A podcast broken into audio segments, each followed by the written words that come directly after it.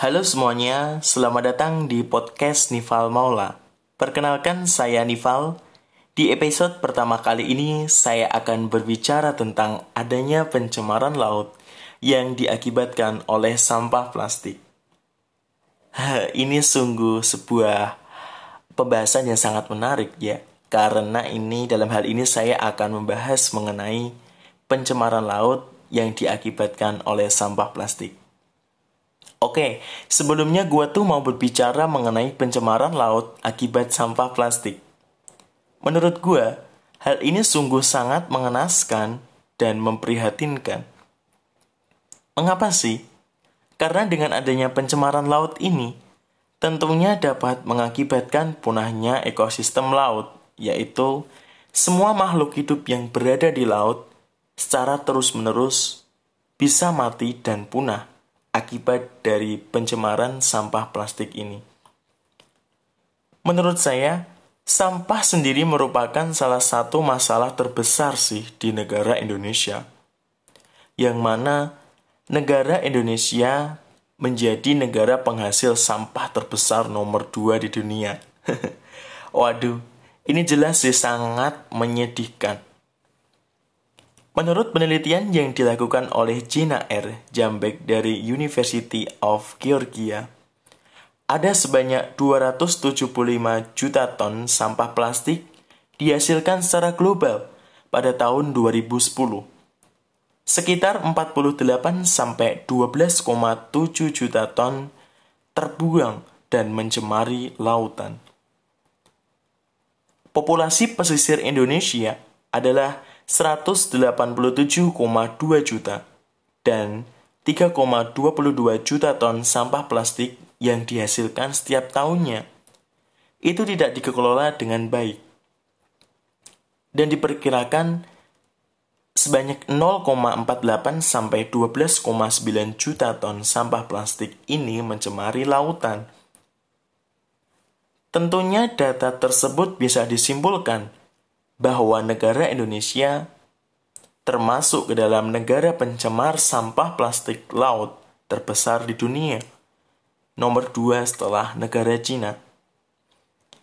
Hal ini, menurut gue pribadi, itu sangat-sangat disayangkan dan sangat menyedihkan. Kenapa? Ya emanglah, mengingat negara Indonesia tuh merupakan negara yang memiliki potensi kekayaan sumber daya laut yang sangat luar biasa, khususnya di sektor perikanan. Dan seharusnya tuh masyarakat Indonesia itu melestarikannya dengan tidak membuang sampah plastik secara sembarangan di lautan. Akan tetapi, realitanya atau kenyataannya itu masih terdapat banyak masyarakat yang membuang sampah plastik secara sembarangan. Hal itu sangat menyewa, mengecewakan sih, ya. Mengecewakan. Bener sih. Kemudian bagi gua, sampah plastik hingga kini masih menjadi persoalan yang sangat serius. Sangat-sangat serius. Dan perlu adanya berbagai tindakan khusus untuk segera dihentikan bagi negara Indonesia dan juga negara-negara lain yang ada di dunia. Di Indonesia sendiri, sampah plastik tidak hanya dijumpai di wilayah darat saja, akan tetapi juga sudah mulai menyebar luas ke wilayah laut yang luasnya itu mencapai dua per tiga dari total luas negara Indonesia. Sangat luas kan? Maka dari itu, semua pihak dihimbau untuk terus terlibat dalam penanganan sampah plastik yang ada di lautan. Dalam hal ini, tidak hanya menjadi tanggung jawab pemerintah saja, akan tetapi juga menjadi tanggung jawab seluruh masyarakat Indonesia dalam pengelolaan sampah, supaya tidak berdampak buruk pada lingkungan sekitar, khususnya pada wilayah lautan. Nah, ngomong-ngomong nih, beberapa hari yang lalu, gue tuh sempat sih membaca berita-berita online di Liputan enam mengenai kasus beberapa hewan yang telah menelan sampah plastik di laut. Di antaranya yaitu kasus pertama, Seekor paus yang mati terdampar di Pulau Kapota, Sulawesi Tenggara pada sembilan belas November dua ribu sembilan belas. Isi perut paus jenis sperma atau Physeter macrocephalus itu berisi sampah dengan total mencapai lima koma sembilan kilogram.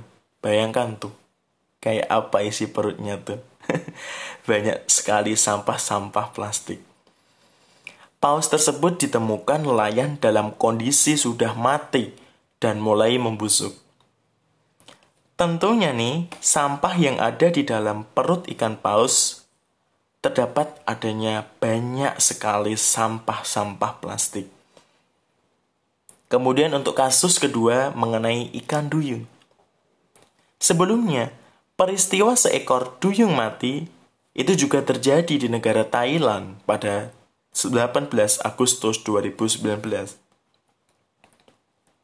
Hewan tersebut terluka karena infeksi yang ada di dalam perutnya. Terdapat banyak potongan sampah-sampah plastik. Itu juga sangat mengenaskan sih. Seekor duyung yang mati akibat perutnya terdapat banyak potongan sampah-sampah plastik yang menyebabkan infeksi. Selanjutnya kasus yang ketiga, yaitu mengenai hewan rusa. Rusa yang ditemukan di Provinsi Nan, Thailand bagian utara, tentunya kasusnya juga sama. Di dalam perutnya ditemukan sebanyak tujuh kilogram sampah pada Juli tahun dua ribu sembilan belas. Hal ini tentunya menjadi perhatian sekali kepada seluruh masyarakat agar bisa menyikapi kasus tersebut untuk tidak membuang sampah plastik secara sembarangan lagi. Karena itu menyebabkan dampak negatif yang sangat besar bagi lingkungan, baik itu di darat maupun lautan. Yang bertujuan agar kasus di atas tidak dapat terulang kembali untuk kedepannya. Kalau negara Indonesia ini apa menjadi negara yang bersih, itu kan enak, ekosistem di laut menjadi indah dan lingkungan menjadi nyaman dan baik.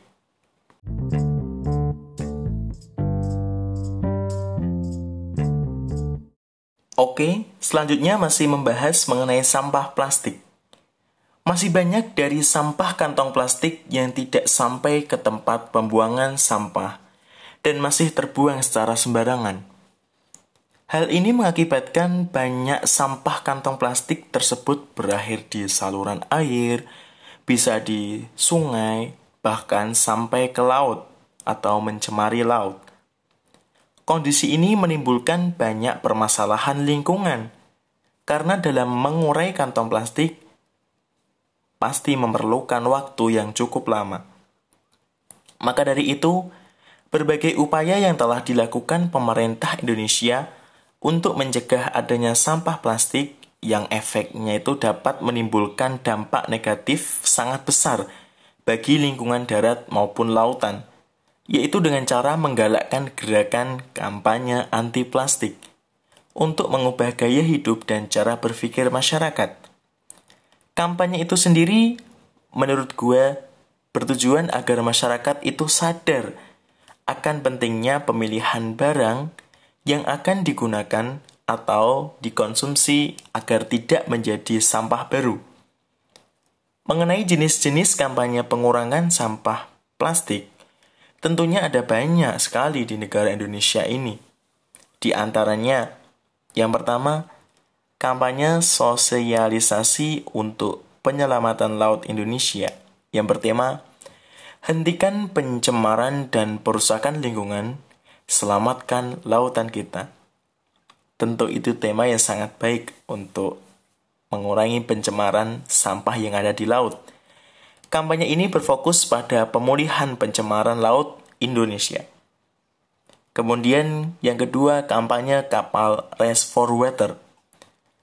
Kampanye ini juga dilakukan untuk menghentikan sampah plastik di laut dengan cara kapal Race for Water menyinggahi berbagai negara dalam perjalanan mengarungi Samudra Pasifik untuk mengkampanyekan penghentian sampah plastik di berbagai negara termasuk Indonesia.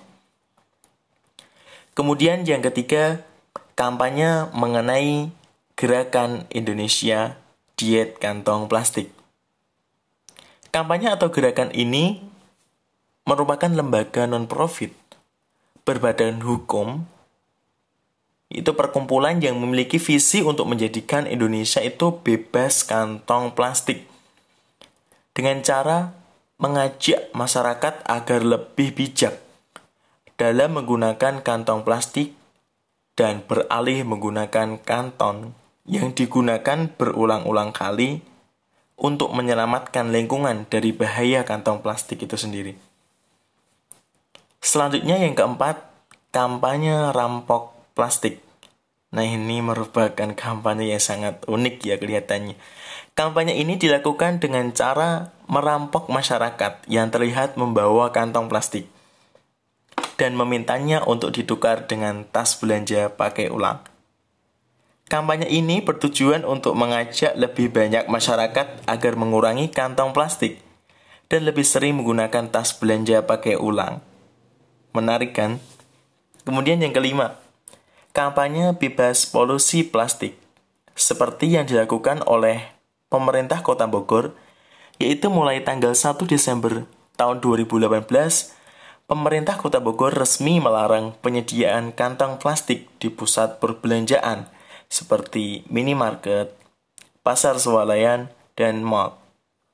Hal ini tentu solusi yang terbaik, langkah awal untuk mewujudkan Indonesia bebas plastik sekali pakai seperti kantong plastik, sedotan plastik, maupun styrofoam. Dan tentunya masih banyak lagi kampanye-kampanye yang dilakukan untuk mengurangi sampah plastik di negara Indonesia ini.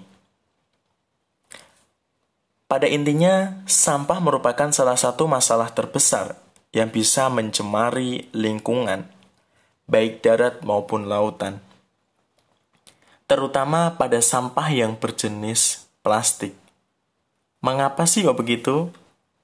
Tentu kan, karena mengurai kantong plastik atau sampah plastik itu memerlukan waktu yang cukup lama untuk bisa terurai dengan baik. Adanya pencemaran sampah plastik tersebut dapat mengakibatkan punahnya ekosistem darat maupun laut yang secara terus-menerus bisa menyebabkan kematian dan kepunahan.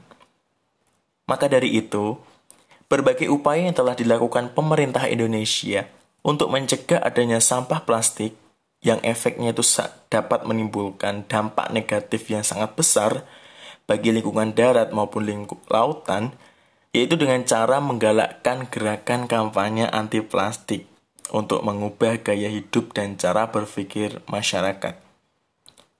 Dalam hal ini, upaya untuk mencegah adanya sampah plastik yang akan dilaksanakan tidak hanya menjadi tanggung jawab pemerintah saja, akan tetapi juga menjadi tanggung jawab seluruh masyarakat Indonesia dalam bekerja sama mengenai pengelolaan sampah, supaya tidak berdampak buruk bagi lingkungan sekitar dan menjadikan negara Indonesia sebagai negara bebas sampah plastik. Jadi pada intinya tuh ketika melakukan sebuah kampanye itu diharapkan seorang Diharapkan pemerintah dan masyarakat itu saling bekerja sama untuk mengurangi penggunaan sampah kantong plastik yang ada di Indonesia. Oke, segitu dulu. Demikian penjelasan detail mengenai dampak dari pencemaran laut akibat dari sampah kantong plastik, beserta solusi apa sih untuk mengurangi sampah plastik. Terima kasih telah mendengarkan Pod N M. Apa sih itu Pod N M? Podcast Nival Maula. Semoga penjelasan ini dapat bermanfaat bagi Anda maupun orang lain. Sampai jumpa dan salam sehat.